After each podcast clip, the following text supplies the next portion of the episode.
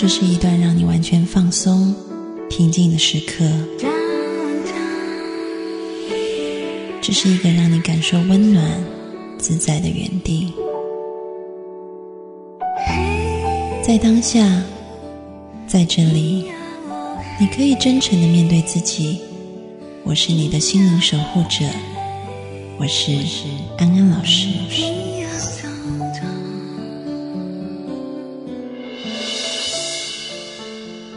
Hello，各位听众朋友，大家晚安，欢迎回到安心 So Good，我是安安老师。我们接下来要进行心灵宵夜的时间，欢迎法兰。Hello，各位听众朋友，晚安，我是法兰。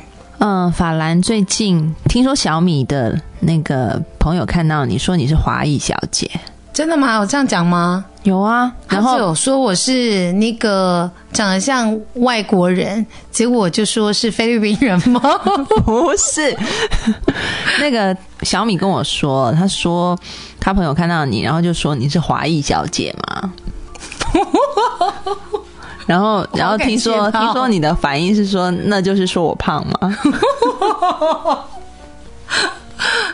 没有，因为我很不习惯被人家称赞，因为我小时候就是一个很丑的丑小鸭。然后我发现法兰被称赞的时候，他都会闪烁。你是说眼神会闪烁？不是不是不，就是你不太习惯被人称赞。我一直都不习惯被人家称赞，我因为我是一个很自卑的女孩儿。嗯，你觉得为什么会这样？因为从小我就是没有，从来没有被人家称赞过漂亮。嗯，对，所以我对于人家对我的赞美，我都会觉得你是不是故意在损我？对，就觉得嗯，好像没有这么厉害。你知道我们在心理学里面会说，就是很多人是害怕默默无闻，但也有很多人害怕闪亮，我应该是那一种，害怕闪亮。我好害怕。嗯，对，就是我连就是放在我的那个社群网站的那个照片，我都只敢侧脸，就我都不喜欢用正面就是怕人，就太美把人家都吓走，是不是？也没有到那个地步。所以我们就是言归正传，我们来回答一下那个听众的问题好了其。实为什么安安老师今天一开场讲这个，其实也是跟这个听众朋友的问题有一点点关系。待会我们来讲有什么关系。来，请法兰念。老师你好，我是双子座 A B 型女生，二十六岁，我妈妈也是 A B 血型的，妈妈很关心我，但有时候她会很偏执的认为我什么都不会，很多方面的知识缺乏。有时候遇到很小的问题，她因为想要我变得更好而怪我，会说一些很刺伤我的话，比如最近一次在外面吃饭，她去结的账，妈妈眼睛不好，回家后就让我看账没算对，我发现多算了一瓶饮料钱，当时我把那瓶饮料拿去换冰过的，跟服务员讲清楚了，结果他还是记错了。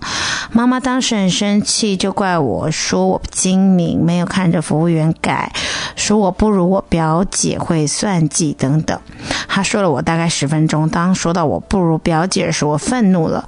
我也是个各方面比较优秀的孩子，但我不喜欢表姐，她比较自私，重自己利益那种。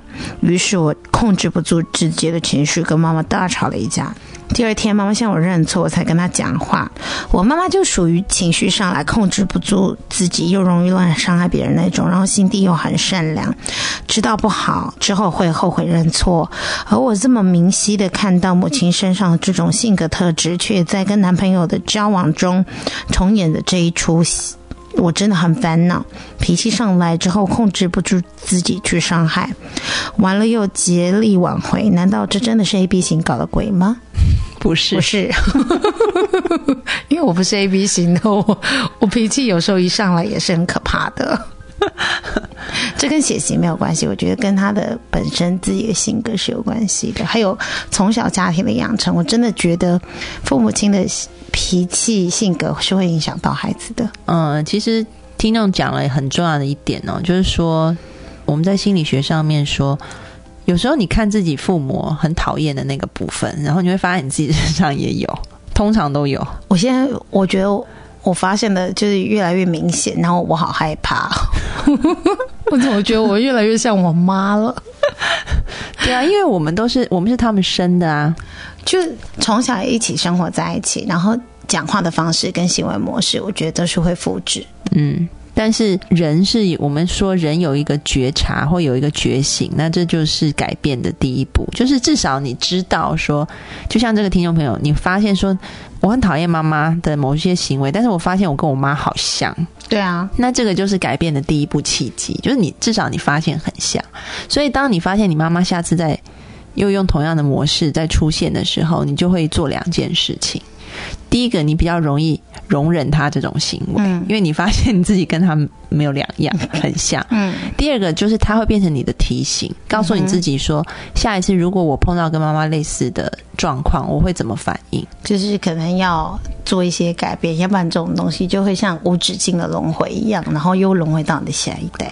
对，就是说你一定要我们所说，就是叫做家族承接下来的模式要被翻转，就是看你如果从你这一代开始翻转，那你下面你的后代都会改。对对，因为通常一件事是连接期待的，所以我现在不能再暴走了，我必须每天都要就是读着圣经，然后 就是学习。比较温柔的去看待所有的事情，就是你会发现呢，你的模式，你往上看一看，你会发现你妈也有，然后你再往下看一看，你会发现你孩子也有。对耶，因为我妈也是这种人，嗯，就像你刚刚讲的，嗯，我妈也不习惯别人称赞她，嗯，她会觉得很没，好像她不配别人称赞她这样，就像我现在也会有这种感觉。对，所以你现在很好，是你至少你现在有自觉，然后你的改变就会带来你。我跟你讲哦，就是不是只跟你讲，跟各位听众朋友也讲，就是只要你自己改变呐，你的上下代都会慢慢的转，就是很奇怪的，血缘之间就是有那么奇怪潜意识连接的关系。所以我真的长得像华裔小姐吗？这不是重点，好不好？我现在想说，我那天到底可以，就是我我们再重演一次，就是你会发现为什么你很害怕闪亮，可能是因为你就觉得自己不配得。所以人就有一个习惯，那那就不是说我不是说我，但是这个可能是从你母亲传下来的。嗯，那你想要在这一代终结掉，或者是你也想要去影响你的母亲，影响你的下一代的时候，那下一次人家称赞你的时候，你就要告诉自己，对我配得，谢谢你。不是，我觉得就是我妈呢，就是有一天她跟我说：“哎，那个你知道吗？有一个人就是看着我说，小姐有没有人这样子讲过？你长得好像张曼玉哦。”你妈真的还蛮漂亮的，没有，我就直接回了我妈说是整容前的吧。然后我爸更夸张，我爸说是火车脸过后的张曼玉吧。所以就是我们家的人讲话都是这种模式，你知道吗？就是不会给正面回应，就是哦，妈妈你好漂亮，完全没有。我们家就绝对就是攻击，我们家的模式就是攻击。然后我爸就更狠，就说你妈那个脸啊，如果就是那个头砍下来扔骰子的话，就是还可以出现点数，就是就是变点数是什么意思？就是把我妈那颗头当骰子，因为我妈脸有点方。但你妈明明很漂亮，为什么你们要这样？我们家就是这个样子，所以我们家不称赞别人的，所以我们也不习惯别人称赞，所以我觉得这个会影响，就是我没有办法去很坦然接受别人对我的称赞，就别人别人说我好或什么的，我就会觉得你是在攻击我吗？你是在损我吗之类的？因为我们家就是讲漂亮，然后后面都会有意思，就对了。嗯，那你可以试着从现在开始，就是。肯定自己，然后欣然接受别人的赞美啊！可是我没有觉得这样子会不会就是很自负或者不自量力之类的，我就会有这种心态。嗯，就是啊，人家说我好看或什么之类的，我就会觉得哦，真的吗？还是人家客套？对，因为你自己都还没有先肯定你自己啊。好，那下次我会说声谢谢。那我们来练习一下，好来。哎，法兰，我真的觉得你长得好像华裔小姐啊。菲律宾的吗？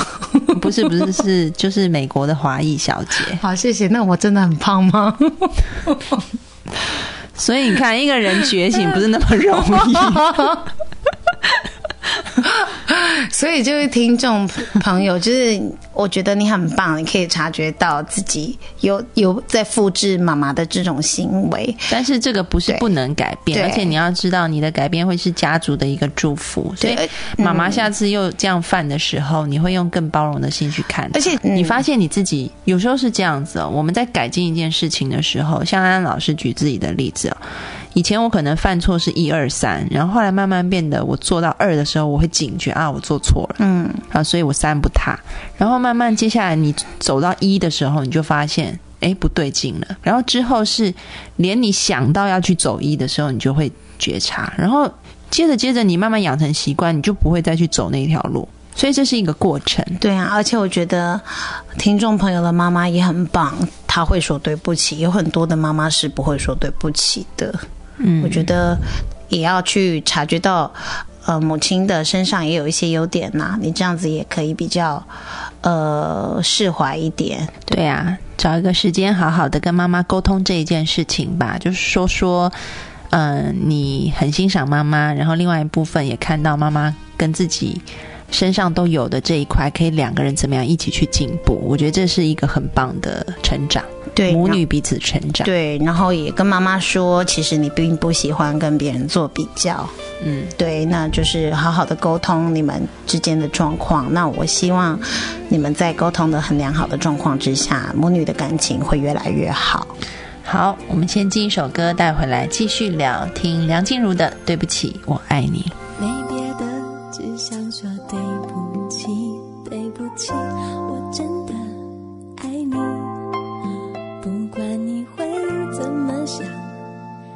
怎么说，也不会改变我的决定。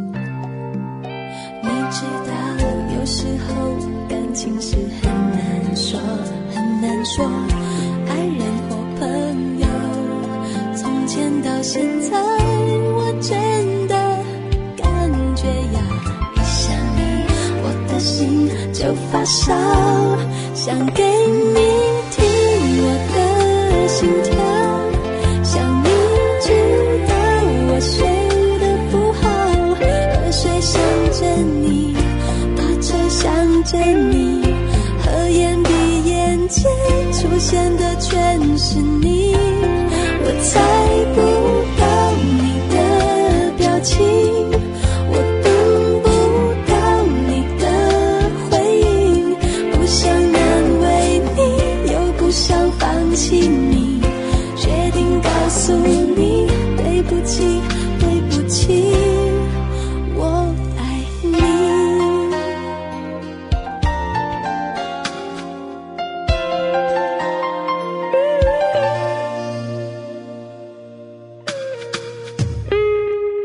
没别的，只想说对不起，怎么样我都会珍惜。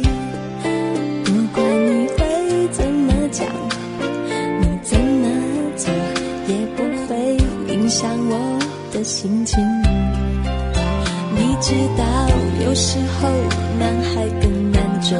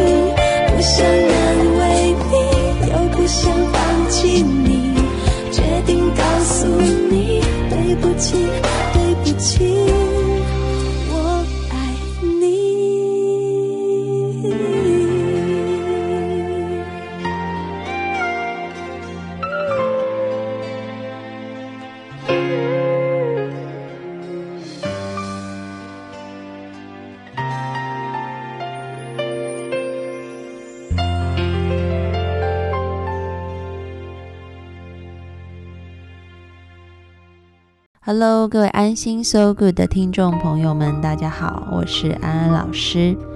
对于大家来说，有福利喽！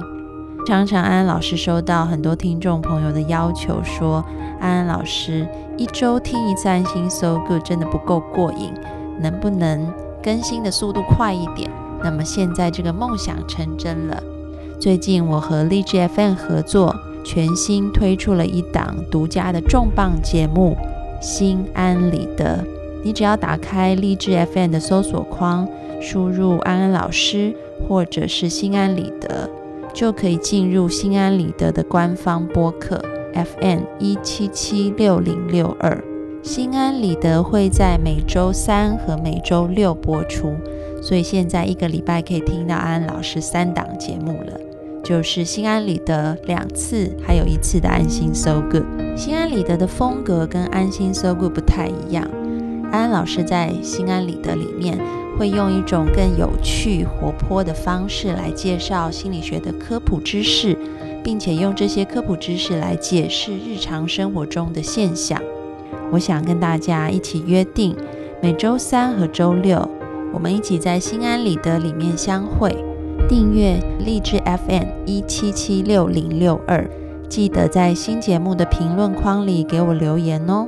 这些留言可以是你听完节目的感想，或者是你有任何的问题，也可以在留言里面提出来。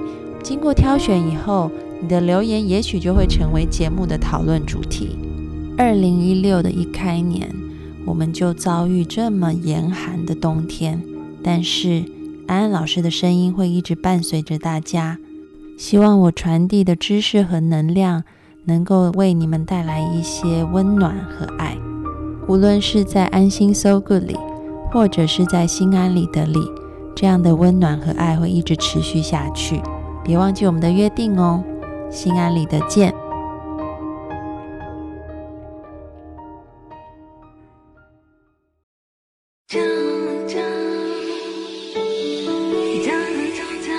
这是一段让完全放松、平静的时刻。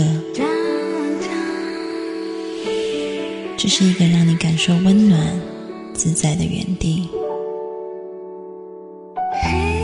在当下，在这里，你可以真诚的面对自己。我是你的心灵守护者，我是安安老师。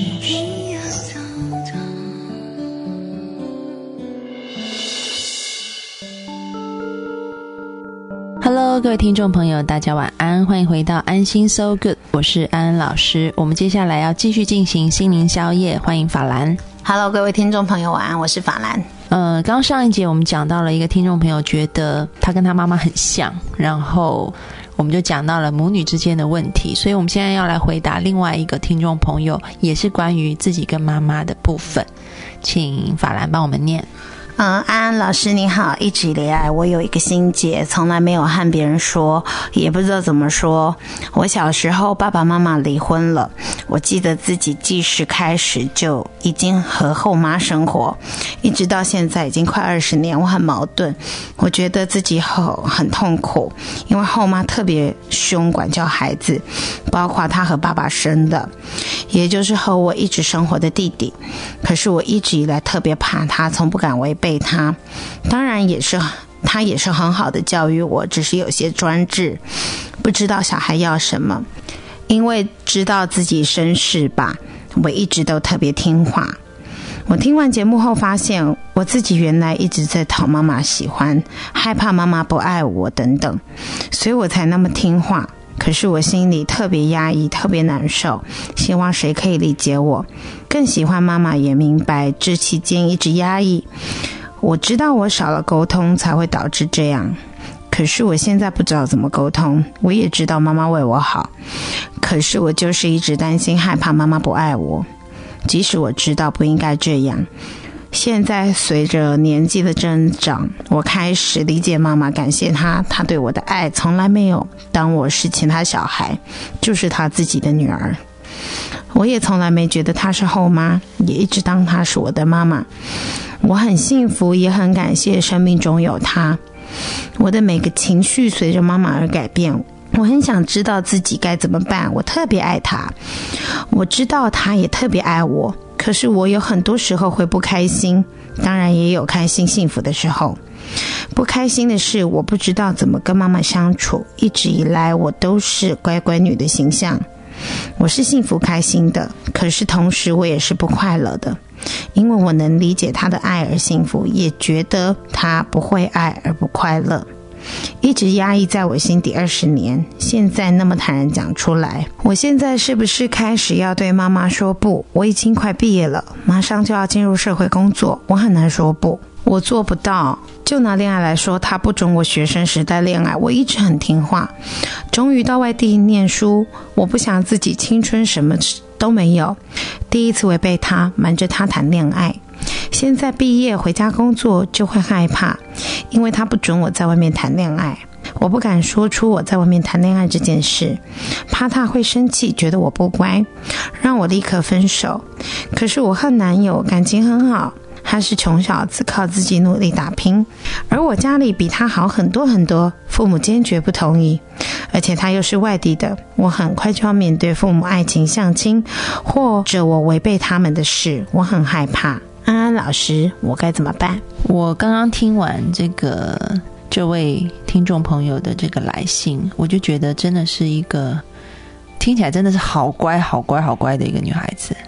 对，而且乖的都不敢把自己心里话讲出来，他很压抑。嗯，其实你要知道，就是说我们在做自己的过程里面，一定会面临一些冲突，对这个是难免的。对，但是如果你嗯很害怕那样子的冲突的话，那么你就必须用另外一种方式，就是说你可能有些人也是用了这样的方法，就是他们跟父母不坦诚那么多事情，当然不要谈成那么多啊，神经病谈成那么多。然后呢，还是做你自己喜欢做的事，这样子也许可以把那个冲突降到比较低。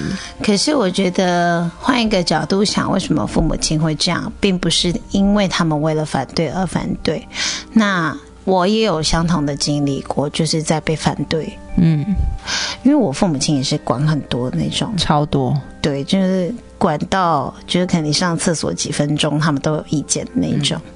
那我一直以来也都是能够听话就听话，嗯。对，当然我就是不会做太大，就是让他们太觉得不开心的事情，我尽量让他们满意，尽量让他们觉得我我我有在他们的期望下生长。但是在碰到就是冲突点的时候，我还是会很努力的自己去做争取。嗯。对，就像婚姻这件事情，嗯当初我的父母亲也是觉得，呃他们不希望我嫁给嗯。我的先生，因为他们觉得，嗯、家庭环境背景有差，就是有差异，嗯。然后也也不是很喜欢这个男生，他们觉得他长得太好看了，嗯。对，可能觉得他很花心。嗯。但是呢，我就是觉得人生一定要为自己争取一次，嗯。然后我就很反叛的，就是为了这个婚事，每天都在跟我父母亲吵架。嗯结果我因为我爸妈很爱我，嗯所以他们还是答应了。嗯，但是，听众朋友们，父母亲的话还是得听一下。对，就是有的时候其实是父母亲的经验值，他们的经验谈，然后他们不想让你受伤。其实有时对没有，我觉得生命真的是每个人去经验的过程是不一样的。是啊，那每个人会去选择自己的人生。我举个例子，我有一个很好的朋友，她事业非常非常成功的女性，非常会赚钱。那她的母亲一直很希望她能结婚，所以帮她安排各样的相亲。嗯但其实她从小就抱定她要独身，她不想结婚。嗯对，那但是她说她的父母是非常传统的，就是过年会。他们家有那种主处，就是那种老家。对老家，然后老家的厅堂里面放了两张龙凤椅，就是叫大卫。然后他就说，过年的时候父母就会坐在大位上，然后就会说，真希望就是看到你结婚，就是会在那个大位上讲出这样的话，就表示说他父母是非常传统观念很重的那一种。但是他就没有办法跟他父母说，其实他想一个人，对，因为他说他的父母会太伤心，所以他就想了一个招式，就是呢，他父母都会帮他介绍很多相亲的对象，对，然后他也会去见，嗯哼，但是他在相亲对象那边，可能他就敷衍，对，就是拉里拉穿的拉里拉遢的就去了，对，然后可能会就是一般女生相亲会很温柔乖巧啊，他可能就很直接，就把对方当哥们这样子。那他跟这些相亲对象也的确都可以变好朋友，对，然后就反正就像是哥们这样子，就他就用那种态度跟对方在互动，然后他妈妈也拿他没办法，他就说他也都乖乖的去相亲啊，所以可是可是问题是这样子就，他就等于是违背他父母亲的期望，所以他的心里就一定会有负担呐。不是，现在我要讲的就是说，因为你已经在这样子的环境里太久了，但是人始终是要长大，所以他一定会面临冲突。我们只是说，怎么样把那个冲突减少一点。如果你就是当众跟你妈妈吵说，我就是要嫁给一个穷小子，那妈妈一定会很生气啊。可是现在这个听众朋友的跟我们比较不一样的点是，因为这个妈妈不是他的亲生妈妈，那他又想要得到母亲的肯定跟疼爱，所以他更不敢做一些反叛的事情，因为他觉得他没有本钱反叛吧。因为如果是亲生的，你就爱怎么样都怎么样。可是他就是怕失去了这一这一份得来不容易的关系。我觉得是你今年已经二十岁，你已经长大了，所以你要反过来，就是说你很感谢妈妈对你这样子的爱，然后无论妈妈怎么样，你都会爱妈妈，因为妈妈曾经那么照顾你，而且其实撇开血缘关系，你们就是一对真正的母女，所以。即便以后你跟妈妈之中发生一些冲突，你都要像你爱，像你以前爱她一样的，继续的去尊重她、爱她，无论她对你说什么，我觉得这是很重要。是你不能一直在那个角色里，就是妈妈是权威，然后你是被爱的，你是被照顾的。你要像、嗯你长大了，你要去照顾妈妈，你要去爱妈妈。就是妈妈有时候可能也会做错事情，而且我相信，就是这么多年来，母亲对他的疼爱也不至于是装出来的，一定也是真心的付出啊。那一定是真心的啊。所以你不要去害怕你会失去什么，你只要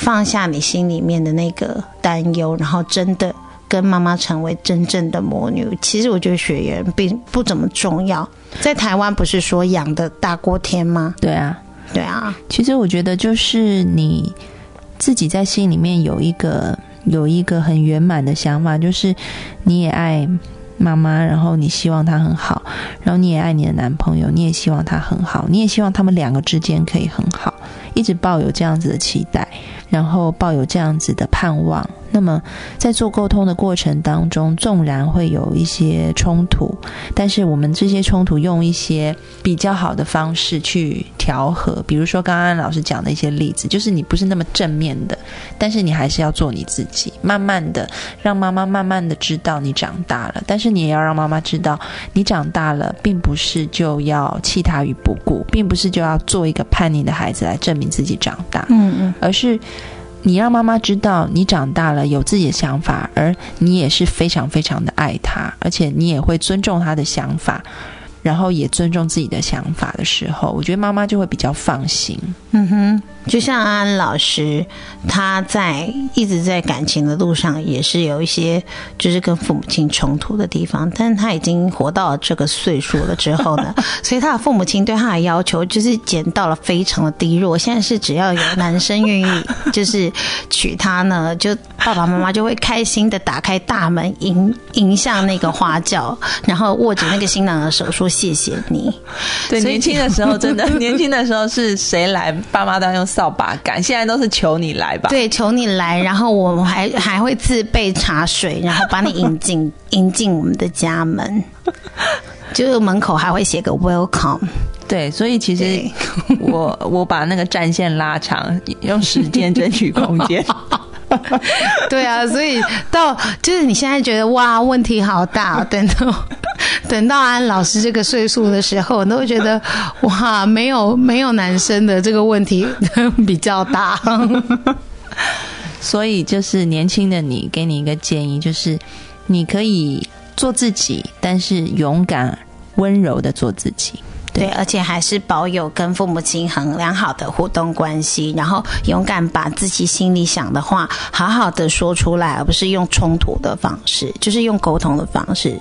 嗯，这样子你们的感情也会更精进。其实我觉得这种冲突真的难免呐、一定会有就是一定会有的，因为你像我们说人为什么有青春叛逆期，这个就像蝴蝶从那个毛毛虫，然后要变成一个茧，然后破茧而出出来，它就是一个过程，没有毛毛虫可以直接。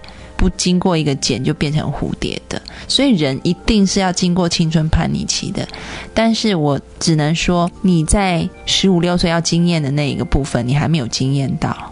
他就是把它所以就是对，把它延后，叫做迟来的青春期。你总是要叛逆，总是要去冲突的，但是不要害怕，就是你比以前好。比以前你这个迟来青春期比以前好的原因在于说你现在比较有智慧了，你而且更成熟。对，以前你可能就是用冲撞的方式，你现在知道用委婉的方式去表达你自己，虽然还是会有冲突，对这个不能否认，对但是你至少知道怎么样去把事情做得比较圆满，那这个就是最棒的结果。对，那我们在这边祝福你，可以跟你的父母亲的关系越来越好。好，我们进一首歌，这周要跟大家说拜拜喽。我们听，张悬的宝贝，然后记得，你也是你父母心中很棒的宝贝哦。拜拜。晚安。耶，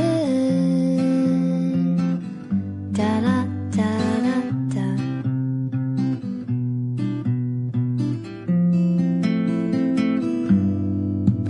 我的宝贝，宝贝，给你一点甜甜，让你今夜都好眠。我的小鬼，小鬼，逗逗你的眉眼，让你喜欢这世界。哇啦啦啦啦啦，我的宝贝，倦的时候有个人陪。哎呀呀呀呀呀，我的宝贝，让你知道你最美。